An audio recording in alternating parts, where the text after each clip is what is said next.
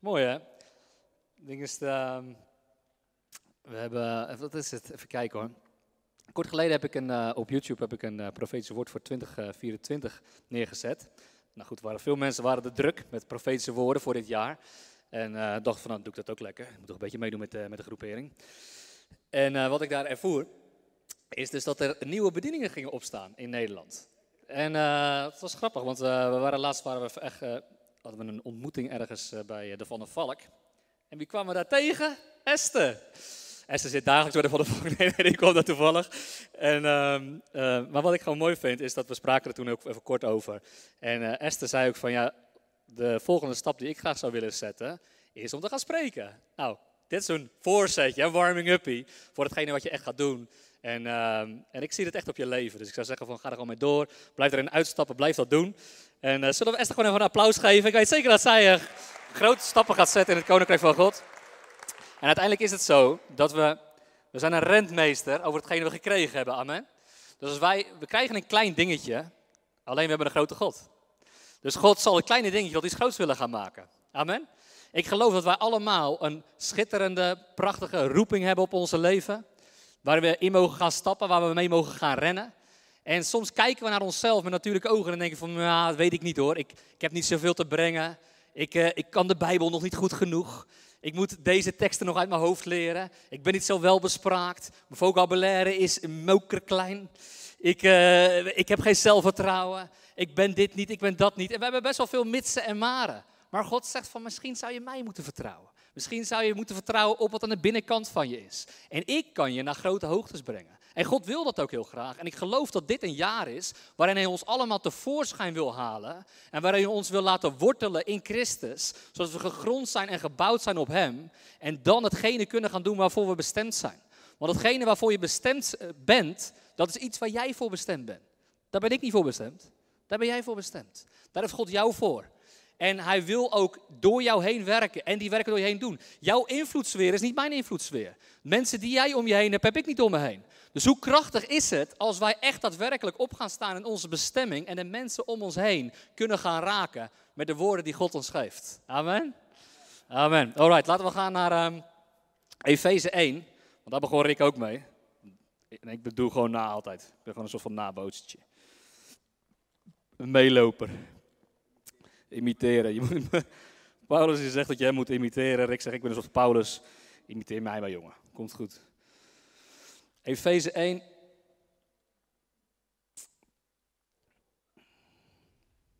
Kijk, uiteindelijk is het zo. Dat je misschien zegt van nou ik weet, ik weet helemaal niet of ik een roeping heb. Misschien heb ik wel helemaal geen roeping, zou je kunnen zeggen. Alleen het woord van God zegt dat we wel een roeping hebben. Ja, dat wordt alweer lastig. Als het woord van God het zegt, is het waar. Amen.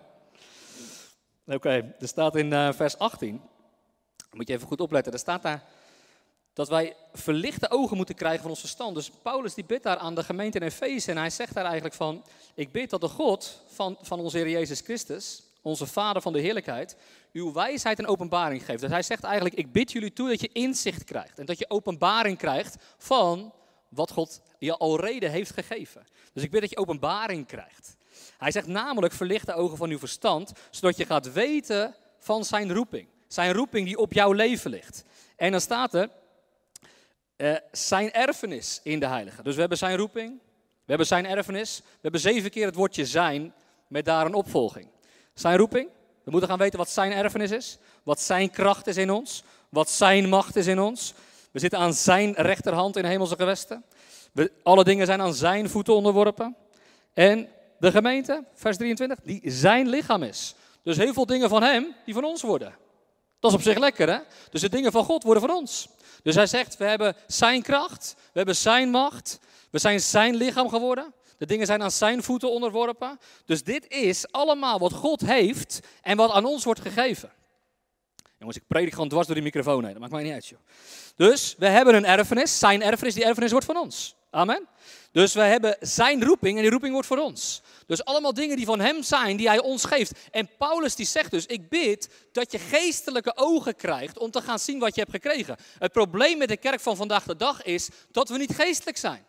We zijn vleeselijk. Dus we zien de dingen niet geestelijk, maar we zien dingen natuurlijk. Daarom zeggen we constant van, ja, ik kan dit niet, dit is niet voor mij, dit is niet wie ik ben. Maar ga eens kijken hoe God je heeft gemaakt en de attributen die God in jou heeft gelegd. Want als het woord van God zegt dat Christus in jou is, de hoop der heerlijkheid, de hoop van glorie is in jou, dan moeten we gaan leven vanuit die hoop. Dan moeten we gaan leven vanuit die bron. We moeten niet gaan leven vanuit de bron van ons intellect, niet wat wij kunnen doen, niet hoeveel charisma we hebben en wat we allemaal kunnen bedenken in het dagelijkse leven. Nee, we moeten gaan leven vanuit de bron en die bron is Hij. En vanuit die bron ziet ieder puzzelstukje, ieder radartje in het lichaam van Christus ziet er totaal anders uit. Maar iedereen neemt wel zijn plek in. In zijn roeping en in zijn kracht en in zijn macht en in zijn lichaam. En, en alle dingen zijn onder zijn voeten onderworpen en daardoor onder onze voeten. Dat is de positie die we hebben. Wat Efeze 2 vers 6 zegt, dat wij opgewekt zijn vanuit de dood vanuit de doop, zo je wil, en opgewekt zijn met Christus. Maar waar is Christus dan nu? Hij is niet hier, maar hij is daar. Opgewekt in de hemelse gewesten. En hij zit aan de rechterhand van de Vader. Wie zit daar nog meer? En hij heeft ons met hem opgewekt en met hem in de hemelse gewesten geplaatst. Dus onze positie is in de hemel. Dus we willen later naar de hemel, maar we zijn er ook nu al. Want als we in de geest komen, komen we in de realiteit van de hemel, toch? Dus we zijn al reden geboren vanuit omhoog. We zijn al reden geboren vanuit het zaad van God. Als je geboren bent vanuit een goddelijk zaad, ben je dan niet geboren vanuit een hemelzaad? Ben je dan niet geboren vanuit de realiteit, die is de hemel? Dus de, de realiteit van de hemel is de realiteit van nu. Dus wij moeten gaan wandelen in de realiteit, die is de hemel. En de hemel is in ons. Halleluja. Klinkt goed. Maar daar wil ik eigenlijk helemaal niet over praten, maar dat heb ik nu wel gedaan. Dus bij deze. Een soort warming up. Oké, ik wil eigenlijk gaan praten over, ten eerste over de vrucht. In plaats van de gave van de Heilige Geest. En het karakter wat daarbij komt kijken. Want heel vaak praten wij, ik moet eerlijk bekennen, bij House of Miracles ook wel snel over de gaven, over de wonderen en tekenen. Dat krijg je met zo'n naam. Weten niet het uh, karakter, uh, karakter of miracles. Maar bij de House of Miracles Weet je wel, we zijn bezig, om, we zijn bezig met wonderen en tekenen, want we geloven ook dat het nodig is in het, in het lichaam van Christus. We geloven ook dat het nodig is om die gaven te demonstreren en te laten zien dat God leeft en dat er kracht is. En noem het allemaal maar op. Maar het is ook belangrijk om een bepaald karakter te hebben in jezelf, zodat je dit langdurig kan gaan dragen. Ik weet namelijk heel veel bedieningen en ministers, um, dominees, evangelisten, noem het allemaal maar op, zo je die allemaal zijn gevallen. Velen zijn gevallen. Velen zijn begonnen met God, maar zijn niet geëindigd met God. Dat zijn er velen. Dus het is belangrijk dat we, dat we een karakter neer gaan zetten, zodat we een karakter ontwikkelen, zodat we langdurigheid hebben, longevity. Zodat we lang door kunnen gaan. Maar waar ligt dat dan in? Uiteindelijk, je hebt voor mij superveel studies, ik weet helemaal geen getallen, niks. Maar uiteindelijk is het volgens mij zo dat als je gaat kijken naar voorgangers die echt bidden, dat zijn er niet zo heel veel. Ze kunnen wel allemaal heel goed vergaderen. Dus volgens mij is het heel erg belangrijk dat we weer een, een huis van gebed worden. Mijn woord voor 2024 was dat wij een huis van gebed moesten worden. Dat wij de vrees des Heren moesten toelaten in ons leven. En daarvan uit gaan leven. En dat we een heilig volk zouden moeten zijn. En deze drie dingen waren een opmaat tot opwekking sleutels tot opwekking. Dus de sleutels van opwekking zitten niet zozeer in de kracht, zitten meer in hoe wij dit kunnen gaan dragen met z'n allen. Zit meer in ons karakter, zodat er langdurigheid kan worden betoond in de gaven die God ons geeft. Want we kunnen, we kunnen gaven krijgen, maar niet de vrucht hebben. En dan gaat het mis. Want we kunnen gewoon overnacht kunnen wij de gaven krijgen. Stel je voor dat jij hier bent en worden vandaag worden de handen op je gelegd. En dat zal ook wel gaan gebeuren vandaag. En je ontvangt de kracht van de Heilige Geest en de salving van de Heilige Geest komt op je. En je ervaart het sterk en je, je voelt het toenemen. En in één keer ben je in staat om voor mensen te bidden en ze vallen om. En weet ik wat er allemaal gebeurt. Er gebeurt, er gebeurt kracht, er gebeuren wonderen, er gebeuren tekenen. Maar je hebt nog niet het karakter. Dus overnacht kan de gave komen, maar karakter kost tijd. Dat is iets waar we tijd en effort in moeten steken. En nog meer zo, gewoon uh, samenspel met de Heilige Geest relatie met God. Om met Hem te zitten en Hem ook toe te laten om datgene te doen wat Hij wil doen. Dus wat het nodig heeft is totale overgave richting God. Zodat Hij jou kan slijpen als een mooie diamant. Amen. Ik heb hier staan, veel mensen willen kracht, maar niet het karakter, omdat het karakter tijd kost. Je kan in de kracht wandelen, maar niet de vrucht hebben van de geest. Als je in kracht wandelt, maar niet de vrucht hebt van de geest, dan gaat je omgeving, dan gaat je familie uiteindelijk sterven, geestelijk gezien. Want hetgene wat we nodig hebben is vrucht, want vanaf de vrucht eten zij. Kijk, mijn zoontje maakt het echt geen drol uit of ik in tongentaal spreek of niet. Even heel plat gezegd. Of ik heel snel in tongentaal spreek, of ik heel mooi in tongentaal spreek, dat maakt hem niet uit. Hij wil de vrucht van de geest zien op mij. Hij wil daarvan gevoed worden. Hij wil gevoed worden van mijn karakter. Hij wil gevoed worden van mijn wijsheid, van mijn, van mijn rust, van mijn vaderhart, van mijn liefde voor hem. Daar wil hij door gevoed worden. Dus we moeten ook het, wij moeten ook de Heilige Geest ons laten shapen en vormen, zodat we het karakter van God kunnen aannemen. Zodat we geestelijke liefde kunnen ontvangen. Agape-liefde. Dat is niet de liefde die mensen normaal gesproken richting elkaar hebben. Maar het is een liefde die iets geeft en niet per se iets terugverwacht. Dat is niet per se hoe een mens in elkaar steekt. ik was heel vriendelijk tegen haar, maar zij was niet vriendelijk naar mij. Echt een beetje een bitch. Ja, dat hoe wij in elkaar steken met elkaar. Wij geven iets om iets terug te verwachten. Dus wij doen iets. Hé, hey, maar dan wil je, moet je ook wel zo richting mij zijn. Ik ben lief voor jou, moet je ook lief voor mij zijn. Hey, kom op, hè. Ja? Dat is niet Gods liefde. God gaf terwijl wij nog zondaren waren. Ja? Dus God gaf zijn enige geboren zoon terwijl wij nog zondaren waren. Wij wilden niks met hem te maken hebben. Sterker, de zijnen accepteerden hem niet. Hij kwam tot de Joden en die hoefden hem niet. Ja? Die, sterker nog, die kruisigden hem. Dus God kwam zelf in het vlees en werd gekruisigd door zijn eigen soort, die hij tot zijn volk had gemaakt, sterker nog, die hij geschapen had. Dus die mensen, die, daar kwam hij voor. Hij kwam er wel voor. Ondanks dat zij hem niet hoefden. En dat is het karakter van God. Een gevend karakter. Ik heb hier neergesteld. Stel iemand wandelt in bovennatuurlijke kracht. Maar is seksueel immoreel. Heeft woedeuitbarstingen. Kan zijn eigen vrouw niet lief hebben. Dan wandelt diegene niet in de Heilige Geest. En dat is het woord van God. Dat is niet mijn mening. Daar staat hier. In Galaten 5, vers 16 is dat, dacht ik. Want wandel door de geest en u zult de begeerte van het vlees niet volbrengen. Dus als wij wandelen door de geest, misschien is het goed om erheen te gaan, laten we gaan naar Galaten 5.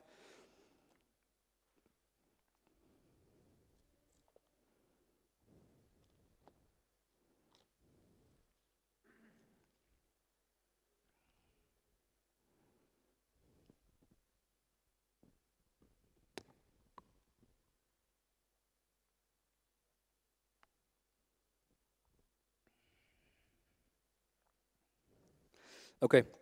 Gelaten 5, daar staat, maar ik zeg, wandel door de geest en u zult zeker de begeerte van het vlees niet volbrengen. Want het vlees begeert tegen de geest in en de geest tegen het vlees. En die staan tegenover elkaar, zodat hij niet doet wat u zou willen. Als u echter door de geest geleid wordt, bent u niet onder de wet. Dus we moeten geleid worden door de Heilige Geest. We moeten wandelen door de Heilige Geest. We moeten leven door de Heilige Geest. En de hele tijd wat we hier de hele tijd zeggen is dat we geestelijk moeten worden. We moeten geestelijk worden. In onze dagelijkse wandel. Uiteindelijk is het zo dat we hetgene nodig hebben, is gewoon, is gewoon God zelf. We hebben constant God zelf nodig om in ons leven, om bovennatuurlijke liefde te hebben, om bovennatuurlijke vrede te hebben, om bovennatuurlijke vreugde te hebben. Om bovennatuurlijke rust te ervaren. Hem hebben we nodig om die facetten, die vrucht van de geest te krijgen. Hoe, hoe groeit zoiets? Hoe groeit zo'n karakter en hoe groeit, hoe groeit vrucht als het ware aan de boom? Nou, het is hetzelfde als je gewoon, als we nu naar buiten lopen en we zien een, eh, een, een mooie boom staan, dan zie je dat ding niet keihard persen om die vrucht eruit te krijgen. Nou, vruchtje eruit. Nee, wat is hij aan het doen? Niks. Hij is geplant en daardoor is hij geworteld. En hij is geworteld in het fundament. En omdat hij geworteld is in het fundament, daardoor kan uh, kan hij sap tot zich nemen en kan de vrucht groeien. Dus zoals er in Psalm 1 staat, moeten wij worden als een boom geplant aan levend water, zodat wij vrucht kunnen gaan voortbrengen. Dus wij moeten geplant zijn aan levend water. Dus levend water moet tot ons komen, zodat onze vrucht voortgebracht kan worden. We doen niet onze best voor vrucht, vrucht komt. Als wij geënt zijn in Hem. Dus wij moeten geënt zijn in Christus en dan komt ons karakter vanzelf mee. Amen.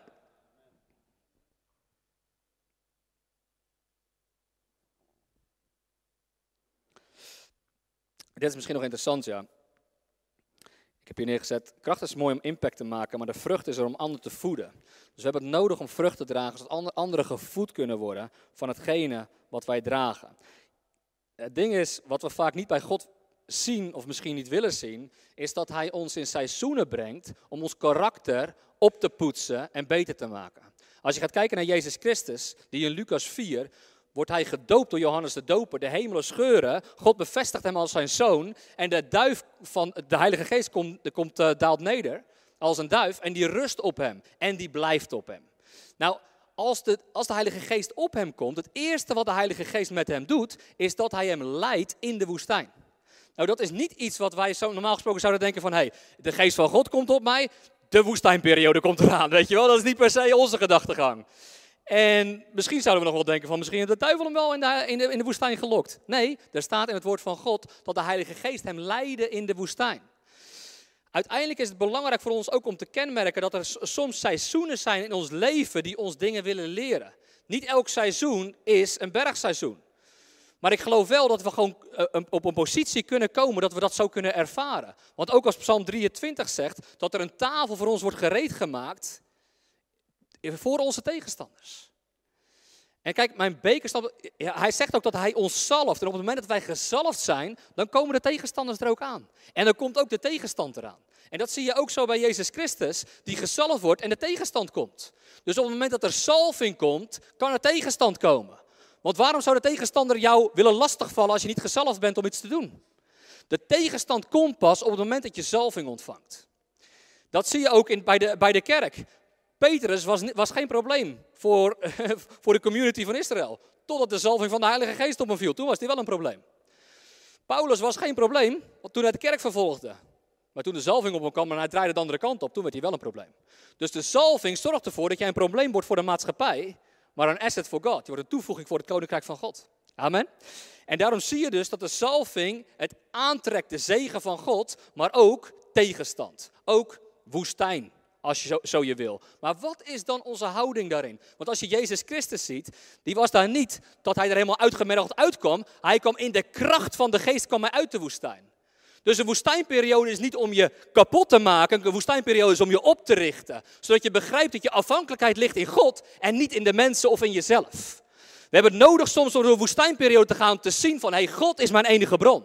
En als ik ga zitten, bidden, vasten, ik kom bij de Vader, dan laten we onszelf verzadigen door God. En op het moment toen hij de duivel versloeg, als het ware, met zijn, uh, met zijn teksten die hij hem gaf, het woord van God, tot hij tot hem uitsprak en de duivel vluchtte van hem, die ging van hem weg voor enige tijd. Toen zag je dat er engelen kwamen om hem eh, te helpen en om hem te voeden. Dus hoe belangrijk is het dat wij onze positie innemen, ons karakter bouwen met de Vader. En op die manier kunnen wij langdurig doorgaan in het Koninkrijk van God. Alright, laten we gaan naar de... Nou, laten we nog even doorgaan in Gelaat 5. Dat is natuurlijk gewoon een goed hoofdstukje. Moet je niet zomaar voorbij gaan. Daar staat in vers 19. Het is bekend wat de werken van het vlees zijn. Namelijk overspel, hoererij, onreinheid, losbandigheid, afgoderij, toverij, vijandschappen, ruzies, afgunst, woedeuitbarstingen, egoïsme, oneenigheid, afwijking in de leer, jaloersheid, moord, dronkenschap. Dat is een leuk rijtje.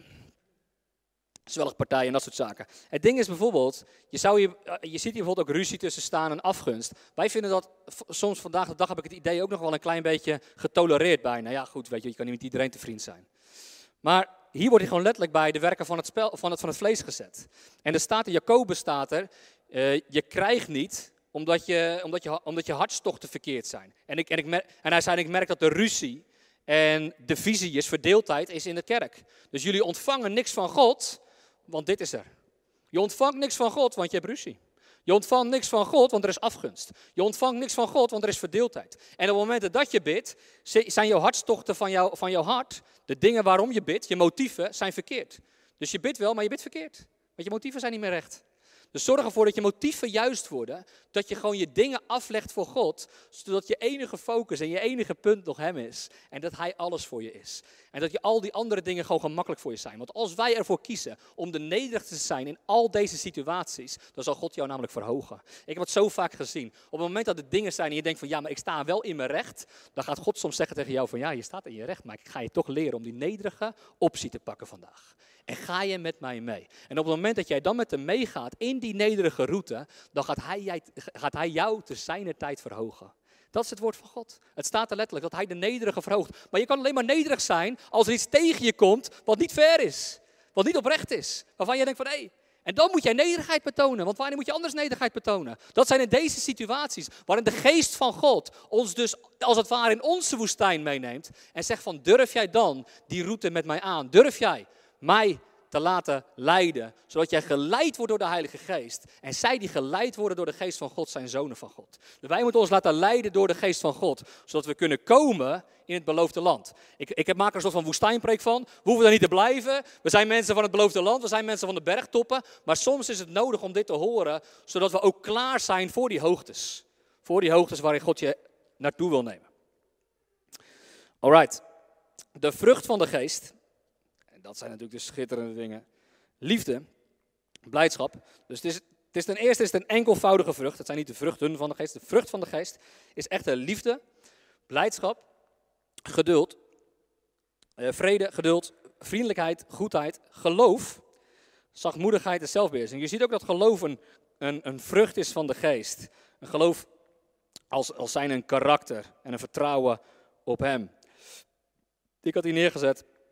Liefde, vreugde en vrede lijken samen te gaan. Het laat onze relatie met God zien. Als we tijd met God doorbrengen, zijn we vol van liefde, vol van hemelse vreugde en vol van hemelse vrede. Geduld, vriendelijkheid en goedheid, deze manifesteren zich vooral in onze relaties met anderen. In tegenstelling tot de eerste drie, die meer naar voren komen met onze relatie met God. En de laatste drie, zachtmoedigheid, trouw en zelfbeheersing, verwijst naar de manier waarop wij met tegenstand omgaan. Dus God wil ons met al deze facetten, met al deze facetten van de vrucht van de geest, wil hij ons voorbereiden op specifieke stukken in ons leven. Dus laten we ons compleet geven aan hem, zodat hij ons kan vormen zoals hij wil. Ik weet nog wel dat ik uh, in, in Australië aankwam. Ik heb daarvoor, ben ik tot geloof gekomen. En ik zat in de gereformeerde gemeente. En ik wist dat heel veel van mijn denkpatronen niet goed waren. En ik wist dat heel veel van mijn gedachtegoed en zo je wil opvoeding niet helemaal juist was. En ik moest gevormd worden door God. En ik weet nog dat ik daar aankwam en ik, uh, ik huurde daar een kamertje. En ik stond daar in het midden van de kamer en ik zei: God, ik wil gewoon dat u mij alle dingen leert. Dat is ook wat het woord ons leert: dat wij een salving hebben van de Heilige en Hij zal ons alle dingen leren. En ik zeg: Ik doe afstand van alles wat ik geleerd heb. Ik hoef dat niet meer en kunt u mij compleet vormen met hoe u het wil. En ik geef me gewoon in uw hand, als een pottenbakker, als een leem voor de pottenbakker. Zodat hij me kan vormen naar zijn beeld en wat hij in me wil leggen. En ik heb dat zo ervaren dat hij dit wilde doen. Hij heeft me vrijheid gegeven, hij heeft me moediging gegeven, hij heeft me kracht gegeven, hij heeft me nieuwe openbaring gegeven. Maar ten eerste gaat het om onze houding. Dat we niet zeggen van ik weet het allemaal al, maar dat we zeggen van Heer, wilt u me gewoon vormen, wilt u me maken naar uw evenbeeld zoals u het wil. Oké.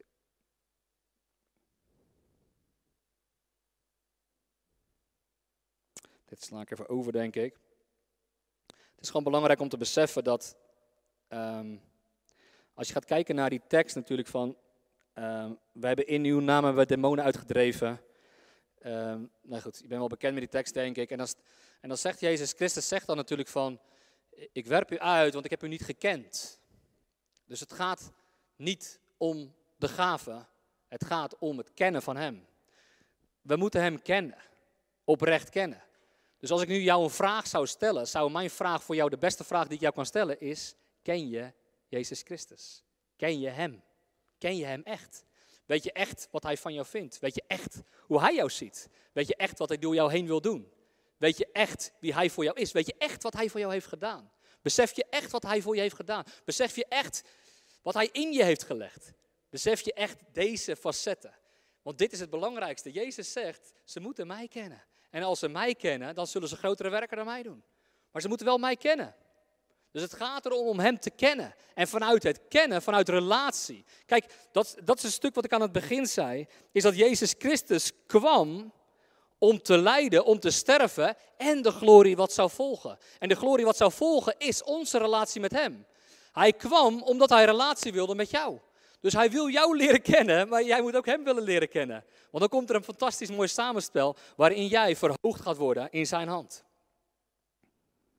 Dat is een hele andere preek dan dat ik normaal gesproken preek, maar ik vind het best leuk.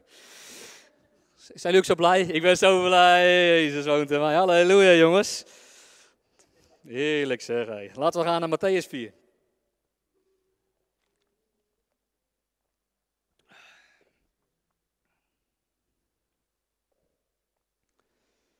Niet mijn doorsnijpreek. Ah, ik vind hem wel leuk. Ik denk, mijn vrouw zou trots op me zijn.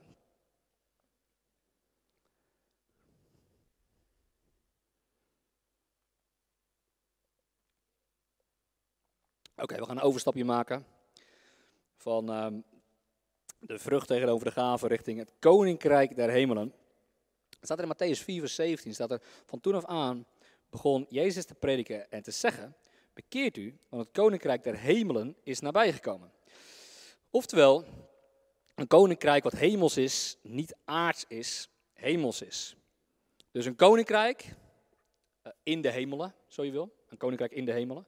Dus een koninkrijk in de geest. Dus Jezus Christus kwam een koninkrijk brengen, niet aards, hemels. En dit is het hele probleem de hele tijd, wat je constant ziet gebeuren. Dus dat, de, dat zijn discipelen niet begrepen dat het koninkrijk hemels was. Zij dachten dat het een aards koninkrijk was. En wanneer worden die Romeinen nou weggebonsjoerd en, enzovoort enzovoort. Maar Jezus zegt, mijn koninkrijk is niet van hier, mijn koninkrijk is van daar. Dus het is belangrijk dat wij gaan beseffen dat het koninkrijk waar wij ons in bevinden, want op het moment dat wij wederom geboren worden, dan worden wij geboren vanuit geest en water en dan komen wij in het koninkrijk van de hemel terecht, in het koninkrijk der hemelen. Dus ons leven bevindt zich vanaf dan in de geest. Hoeveel mensen hebben de moeite om in de geest te komen? Vinden we dat moeilijk? Ja, een aantal mensen. Ja, af en toe. Ja. Ja. Alright, dat is eerlijk.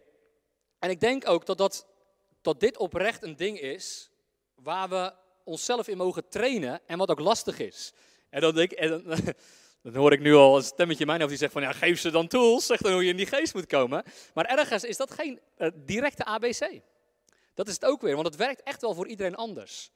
Dus voor, als ik voor mezelf spreek, toen ik tot geloof kwam en dat ik gedoopt werd in de Heilige Geest, had ik een soort van, een, ik had het redelijk gemakkelijk. Dus ik, ik, ik ben niet het beste uitgangspunt wat dat betreft. Ik ervoer gewoon heel snel het bovennatuurlijke en alles daaromheen. En dat is een zegen, dat begrijp ik. En andere mensen die hebben toch wat meer, blijven in hun denken, die gaan er toch over, over mijmeren of die gaan erover nadenken van hoe zit dit, hoe zit dat. En we zijn gewoon ontzettend getraind om te leven met onze zintuigen. We zijn niet zo getraind om geestelijk te zijn. Maar het hele koninkrijk van God, inclusief God zelf, is geest. Dus hij zegt van we gaan niet meer aanbidden op de berg. We gaan niet meer aanbidden in de tempel. We gaan aanbidden vanaf nu in geest en in waarheid. Dus het is tijd dat we in de geest leren te komen. En hoe kun je dit doen? Door jezelf te trainen. De belde laatst belde iemand ons op van House Miracles en die zei van ja, ik vind dit een probleem. Ik heb hier moeite mee om in de geest te komen. Hij zei ik heb gevast, ik heb dit gedaan, dat gedaan, maar ik heb er gewoon moeite mee om echt gewoon die diepte waar jullie het soms over hebben, weet je wel, die diepe aanraking van God of dat diepe moment met de Heilige Geest. Ik heb dat gewoon niet zoveel. En ik weet veel, veel van de Bijbel, maar ik vind het gewoon lastig om echt die diepte in te gaan. Nou, toen gaf mijn vrouw een goede tip, want die is daar wel meer doorheen gegaan. En die zei van, wat ik gewoon doe, is dat ik ga zitten met God. En dat ik ga opschrijven welke gedachten God over mij heeft. En ik schrijf, en, hij, ze, ze, zei zo mooi, God heeft uh, elke dag nieuwe gedachten voor je. Nieuwe, mooie gedachten over jou. Zij zegt, je komt er ten eerste achter dat God veel groter over je denkt dan jij over jezelf denkt. Dat is een goede. En ten tweede merk je dus dat God dus tot je aan het spreken is. Want die is jou aan het bevestigen van wie jij eigenlijk bent. Dus hij gaat over jou spreken. Hij gaat eigenlijk over jou profiteren, zo je wil. Wie jij bent, wat je bestemming is, wat je zou moeten doen in het koninkrijk van God. Dus ten eerste is het heel goed om te leren stil te worden. Er is weinig stilte in onze huidige maatschappij. En alles gaat heel snel. Alles moet ook snel. Fastfood is snel, televisie moet aan, filmpjes gelijk erbij. Als er veel meer paté is, is die ook al op je buis. Weet je wel, we moeten eigenlijk alles snel hebben. Alles moet snel, snel, snel, snel, snel. En daarom zien we ook vaak dat we het niet meer gewend zijn om te kunnen wachten en in de rust te komen. Maar het gaat er vaak om dat dit uit moet, dat dit aan kan komen. Er staat in 1 Korinthe, staat er, dat wat tongentaal doet, op het moment dat wij in tongentaal gaan spreken, dan staat er dat your mind becomes unproductive. En dat is wat je wil. Dus je denken moet onproductief worden. Oftewel, op het moment dat wij gaan in tongentaal gaan spreken, dan zie je dus dat onze gedachten worden uitgeschakeld. Omdat het boven onze gedachten uitstijgt. Want wij kunnen met ons denken, kunnen wij niet gaan begrijpen wat onze, onze geest zegt. En dan zitten we hier in ons hoofd zitten, want dan denk ik, ja, ik, heb geen idee wat ik zeg. Ik zeg wel heel vaak hetzelfde trouwens. Weet je wel, dat soort dingen allemaal. Dan gaan we eigenlijk allemaal weer allemaal redenen aanvoeren waarom het weer juist helemaal niet zo krachtig zou zijn. En weet ik het allemaal wel niet wat. Nee, we moeten gewoon gaan bidden in de geest. En ons denken kan er niet bij. En ons denken wordt dan onproductief. Op de duur heb ons denken niks meer te doen. En dan wordt dat schakelt volkomen uit. En dan komen we volkomen in de geest. En dan moet je eens gaan bidden. En dan zul je zien dat de dingen die je dan bidt, in lijn zijn met wat God in je heeft gelegd. Want dan bid je niet meer van dit, dan bid je van dit. En het is dus belangrijk dat we gaan bidden vanuit de geest en weer leren om in de geest te zijn.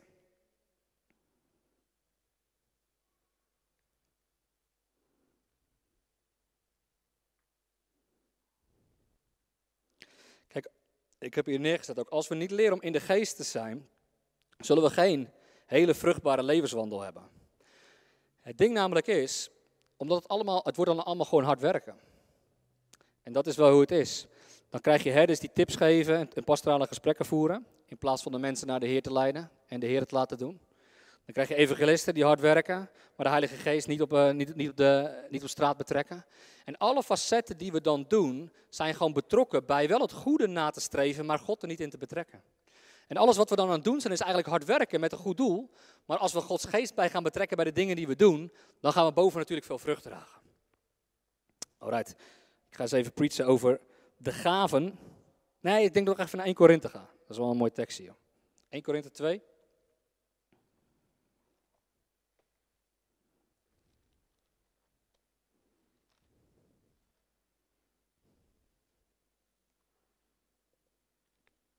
Zijn nog een beetje wakker, uh, mensen? Zometeen worden jullie allemaal eventjes uh, op, klaargestoomd om te gaan profiteren. Hè? Wisten jullie dat al? Leuk hè? Wordt leuk hoor. Het ding is, het bovennatuurlijke leven is een leven van uitstappen. Ik wil niet zo zijn als die andere discipeltjes die allemaal lekker in het bootje bleven zitten. Ik wil gewoon Petrus zijn, die over, die, eh, die over het water ging lopen. Ja toch? Die andere gast die zat allemaal een beetje als slappies nog steeds in die boot. Kijk, Petrus die gaat weer hoor. Petrus die ging inderdaad. Maar als we het bovennatuurlijke leven willen, dan moeten we ook radicale keuzes durven maken. Ja, toch? Dus willen wij over het water wandelen, willen wij het bovennatuurlijke leven, dan moeten we wel uit het bootje komen. Dus vandaag gaan we, zeg maar eens even tegen je buurman of buurvrouw, tijd dat jij het bootje stapt. Sommige mensen hebben gewoon een ark van Noach gebouwd. Die denken, ik kom helemaal nergens uit. ik blijf hier zitten, het is hartstikke gezellig joh, waar heb je het over? Een soort van hele, hele, hele jacht hebben ze gewoon. Alles droppen eraan. Die hebben er helemaal geen zin in. Oké, 1 Korinthe 2, vers 9. Daar staat er. Maar het is zoals geschreven staat, wat geen oog heeft gezien en geen oor heeft gehoord en in geen mensenhart is opgekomen, dat is wat God bereid heeft voor hen die hem liefhebben. Oké, wat geen oog heeft gezien en wat geen oor heeft gehoord. Dat is een tekst uit Jezaja 64. En voor toen de tijd gold het inderdaad, wat geen oog heeft, gehoord, wat geen oog heeft gezien en geen oor heeft gehoord. Maar nu is dat, wat staat er? Aan ons echter heeft God het geopenbaard door zijn geest. De geest immers onderzoekt alle dingen, zelfs de diepten van God. Oké, dus wat geen oog heeft gezien, geen oor heeft gehoord en wat in geen mensenhart is opgekomen, dat is wat God bereid heeft voor jou en voor mij. En nu door de geest van God die in ons is, hebben wij de mogelijkheid om de diepte in, in te gaan en om zelfs de diepte van God te ontdekken. Want wie van de mensen kent de dingen van de mens dan de geest van de mens die in hem is? Zo kent ook niemand de dingen van God dan de geest van God. En wij hebben niet ontvangen de geest van de wereld, maar de geest die uit God is. Opdat wij zouden weten de dingen die ons door God genadig geschonken zijn. Van deze dingen spreken wij ook. We hebben het net over gehad, over die dingen. Die dingen staan onder andere in Efeze 1. Deze dingen. Van die dingen spreken wij niet met woorden die de menselijke wijsheid ons leert, maar met woorden die de Heilige Geest ons leert. Om geestelijke dingen met geestelijke dingen te vergelijken. Let op, de natuurlijke mens neemt de dingen van God niet aan, want ze zijn dwaasheid voor hem. Hij kan ze ook niet leren kennen, omdat ze geestelijk beoordeeld dienen te worden. Oké, dus we hebben het nodig door de dingen vanuit God, die niet logisch lijken, die niet horen bij het verstand, die diepe dingen moeten wij leren kennen. En we kunnen alleen die diepte leren kennen door de geest van God die in ons is. De dingen van de geest maken, maakt echt nul sens voor het natuurlijke oog. Als jij hier in tongentaal staat te praten, dan denkt iedereen van maat, je bent helemaal kwijt. Toch? Als jij zegt van joh, er is een zieke, joh, kom maar even, ik leg mijn handen wel even op en dan zal hij wel gezond worden. Natuurlijk ook denk je van die gasten helemaal niet goed bij spa zijn, joh. Toch? Dat denk je op het moment dat je dit soort dingen ziet. Maar in de geest, dit is de realiteit. Want God heeft ons deze opdracht gegeven. Dus dit zijn de diepe dingen van God die wij mogen gaan doen. Die voor het natuurlijke oog, weet je wel, helemaal niet logisch zijn. Maar in de geest zijn dit de dingen. De geest van God zal onze dingen van de geest openbaren. Want hier staat in vers 16. Eh, wij hebben namelijk de gedachte of Christus, de mind of Christ. Dus nu is het zo dat de dingen van het woord van God zijn in ons hart opgeschreven. Die wonen aan de binnenkant van ons. Waar ze voorheen op stenen tafel stonden, extern, zijn, we, zijn ze nu intern geworden door de Heilige Geest. Alright, ik ga preachen over een klein beetje profetie en dan gaan we, gaan we lekker starten, denk ik. Sla ik even een stukje over. Dit weten jullie allemaal al, dit weten jullie ook allemaal al. ja, daarom. Er staat in uh, Johannes dat u heeft de salving van de heilige en u weet alle dingen. Ja, toch? Dus je weet het allemaal al. Dus dat hoef ik niet te zeggen. Maar toch ga ik nog iets zeggen. Laten we even gaan naar uh, nummerie.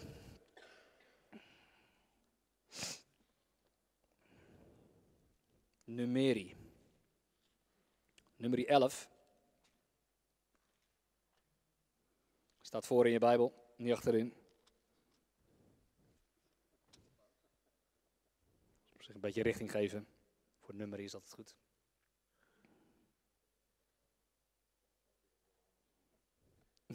Het is een enig, enig stukje hier vandaan. Oké, dan gaan we lezen vanaf vers um, ehm, 24 nummer 11, vers 24. Mozes ging naar buiten, sprak de woorden van de Heer tot het volk. En hij verzamelde 70 mannen uit de oudste van het volk en stelde hen uh, op rondom de tent. Toen daalde de Heer neer in de wolk en sprak tot hem. En hij zonderde uh, af van de geest die op hem was. En droeg dat over op de 70 mannen, die oudste. En het gebeurde toen de geest op hen rustte, dat zij profeteerden, maar daarna niet meer. Twee mannen echter waren in het kamp achtergebleven. De naam van de ene was Eldat en de naam van de andere was Medat. Dat zijn, waren broers, denk ik. We noemen hem Eldat en we noemen hem Medat. Dus leuke naam. Misschien is het wel Engels, Eldad en Medad. En de naam van de andere Medat en de geest rustte op hen. Oké, de geest rustte op hen. Zij behoorden namelijk tot de aangeschrevenen, maar waren niet naar de tent vertrokken. Dat zou ik zijn geweest, nog even uitgeslapen en uh, niet helemaal op tijd vertrokken. En zij profeteerden in het kamp. Een jongen liep snel weg en vertelde het aan Mozes en zei, Eldad en Medad profeteren in het kamp. Jozua, de zoon van Nun, de dienaar van Mozes, een van zijn uitgekozen jongeren, antwoordde en zei, mijn heer, Mozes, belet het hun. Maar Mozes zei tegen hem, let op, zet u zich voor mij in. Och, waren allen van het volk van de Heere, maar profeten, dat de Heere zijn geest over hen gaf. Dus hier zie je dus het verlangen van God, wat door Mozes wordt besproken, dat hij zegt, ik zou willen dat een ieder van jullie profeet zou zijn. Ik zou willen dat een ieder van jullie zou kunnen profeteren. Nou, guess what? Onder het nieuwe verbond kunnen wij allen profeteren. Amen. Dus wat je hier ziet gebeuren is dat er een geest van profetie komt. Dus een geest van profetie valt op hun en zij worden profeten en beginnen te profeteren. En Eldat en Medat, die waren in het kamp achtergebleven, maar die wisten wat het was blijkbaar. Zij ontvingen de geest terwijl de rest al niet meer sprak, geen profetieën meer uitsprak, niet meer aan het profeteren was, waren Eldat en Medat nog steeds aan het profeteren. Zij hadden blijkbaar ontdekt hoe het was om te zijn in die geestelijke realiteit. Om te zijn in die salving. En zij bleven profeteren in dat kamp. En het mooie is dat wij ook moeten leren om in de geest te zijn. En dat, en, dat doen we alleen maar door uit te stappen, door het te gaan doen. Om te gaan ontdekken dat de stem van God helemaal niet zo ver weg is. En dat zijn dingen waar we onszelf eventjes uit de comfortzone moeten zetten. Maar als we dat gaan doen, dan gaan we zien dat het eigenlijk helemaal niet zo moeilijk is. Want de dingen die God voor ons heeft zijn over het algemeen helemaal niet zo lastig. Die zijn gemakkelijk. Dus hier zie je een gave van profetie, zie je vallen op deze mensen. De geest van profetie zou ik zeggen. Wij hebben de gave van profetie. En wij hebben het ambt van profeten. Dat zijn wel drie verschillende dingen. Dus de geest van profetie valt hier. Dat is één facet. Dan heb je de gave van profetie. Die hebben wij aan de binnenkant van ons. We kunnen allemaal profeteren. Maar we zijn niet allemaal profeten. Amen. Dus hetgene wat wij kunnen doen, we profeteren. En dat eigenlijk is het. Eh, ik weet nog wat een profeet, vroeger toen ik in Australië zat, zei die profeet: Al wil je gaan uitstappen met profeteren, al wil je leren om te profeteren, eh, ga dan eerst gewoon bemoedigende woorden spreken tegen mensen. Want profetie is bemoediging. Dus als, op het moment dat wij mensen gaan bemoedigen, hij zei, ik, ik zorg er altijd voor dat ik in ieder geval vijf mensen bemoedig per dag. En zo houd ik mijn gaven scherp en houd ik mijn gaven actief. Het is belangrijk dat we dat gaan doen, want dit is profetie in essentie. We bouwen mensen op. Weet je, het is niet een profetie, een profetie. Zo zegt de Heer, ik zie dit en dit in je huwelijk. En ik zie dat jij uh, dus morgen niet om zes uur opstaat om te bidden. Weet je wel, en dat, dat is geen profetie. Dat is gewoon iemand afmaken. Dat is ook leuk, maar dat doen we nu niet. Nee hoor, dat is helemaal niet leuk. Dat is geen vrucht van de geest, amen. Dus wat we doen is, wij spreken een opbouwend woord. Wij, wij zetten iemand juist omhoog, zodat iemand geholpen kan worden, de berg op als het ware. Alright. Wat we gaan doen. Nu zitten jullie natuurlijk allemaal gewoon te wachten van, hé, hey, het gaat gebeuren. Oké, wat ik graag zou willen is dat uh, de House of Miracles leiders even naar voren komen. Die kunnen dan gewoon hier een beetje breed gaan staan. Ik bedoel niet breed in de zin van breed, maar gewoon even wat breder gaan staan. House leiders, ja, dat zijn er niet zoveel blijkbaar. Kunnen de huisgemeente, leiders kunnen die gaan staan? Ja, halleluja, ja. Die oren heeft die horen. We kunnen, ja, daar kunnen we gaan staan.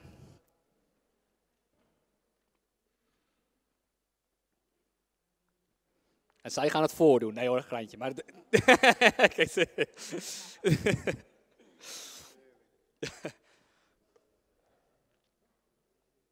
Alright, kijk eens aan. Weet niet hoeveel, met hoeveel mensen we zijn. Misschien moeten we iets, iets, iets breder uit elkaar gaan staan. Wat ik eigenlijk even wil gaan doen, dat we een beetje ruimte kunnen creëren rondom de leiders zou goed zijn, is dat, dat, we, dat we zometeen even... Ik zal eerst nog wat instructie geven, maar dan wil ik eigenlijk dat jullie uh, naar misschien met z'n drie of met z'n vieren naar een leider toe lopen. En dat we dan groepjes hebben van ongeveer, uh, ik denk vier, vijf mensen of zo. Lukt dat? Vast wel, en anders misschien zes. Maar dat we in ieder geval met een groepje van vijf of, uh, of zo, dat we dan bij een leider gaan staan. En dan kunnen we even gaan verspreiden over, het, over de zaal. En dan kunnen we op locatie kunnen we, kunnen we dit, deze opdracht even gaan doen. Wat ik eigenlijk wil gaan doen is dat we met groepjes van vijf, laten we het zo even houden, dat we dan eigenlijk ons gaan verdelen over deze ruimte. Uh, dus vooraan gaan staan, achteraan, noem het dan maar op. En dan eigenlijk even een rondje gaan staan. En dan dat we eigenlijk even gaan profiteren over degene die naast ons staat. Dus de, de eerste begint en daarna is de volgende aan de beurt enzovoort. Spannende opdracht, ik weet het. Probeer gewoon te kijken van, oké, ontvang ik iets? Ik probeer, probeer je gewoon te richten op God, probeer stil te zijn. En op het moment dat je iets ontvangt, dat kan ook... Het ding is, wat, wat we vaak willen doen met profetie, is dat we het vaak Don't overdo it, zouden ze zeggen in het, in het Engels. Probeer niet te veel. Op het moment dat God jou gewoon drie woorden geeft, spreek gewoon drie woorden uit. Of op het moment dat je één gedachte krijgt in je denken en dat blijft hangen, spreek dat gewoon uit. En op het moment dat het meer is, is het meer. En als het minder is, minder. Ik zie altijd gewoon met, met, het, met profetie, op het moment dat je één keer begint te spreken, dat het dan steeds meer en steeds meer en steeds meer komt. Maar het kan ook zijn dat je zegt van oké, dit is het. En dat is het dan ook. Soms geeft God gewoon één woord aan iemand en dat betekent zo ontzettend veel. Dus wij hoeven geen afbreuk te doen aan hetgeen wat God ons geeft. We hoeven er niet dingen bij te verzinnen om het voor jezelf wat mooier te maken als het, als het, ene, persoon, als ene woord al een persoon raakt. Amen? Oké, ik zal nog even een paar dingen erbij zetten. Um, Ik denk, nou, ik denk dat er niet heel veel dingen zijn die heel belangrijk zijn. Ik denk dat het vooral belangrijk is dat we niet gaan profiteren in de zin van uh, God zegt dit en uh, al dus uh, spreekt de Heer. Dus, dus zeg gewoon meer, ik heb de indruk dat God dit spreekt tot mij en, enzovoort. Dus ik heb meer dat de, de indruk dat God mij dit laat zien of dat God dit tot mij zegt over jou, et cetera. Dus dat je het in die contraille houdt in plaats van zo zegt de Heer en dit zegt God en de profeet heeft gesproken. Dus dan dan houden we het allemaal even wat relaxter. Alright. Um, ja, ik denk. Sorry? Ik denk dat het goed is als de huisleider begint. Natuurlijk wel een beetje extra pressure voor onze huisgroepleiders. Dat kunnen ze wel aan, hoop ik. Amen. Ja hoor, ja hoor, Daniel. Maakt niet uit, joh. Ik geef me nu de microfoon en ik heb voor iedereen een woord. nee. Oké, het is goed. Ga lekker staan. En, uh, en, en, en, kies iemand uit. Kies iemand uit de kring. Maar kom, kom maar naar voren, ga maar bij iemand staan. En dan als we dan uh, vier, vijf mensen hebben staan, dan uh, kunnen we een plekje gaan vinden in de, in de ruimte.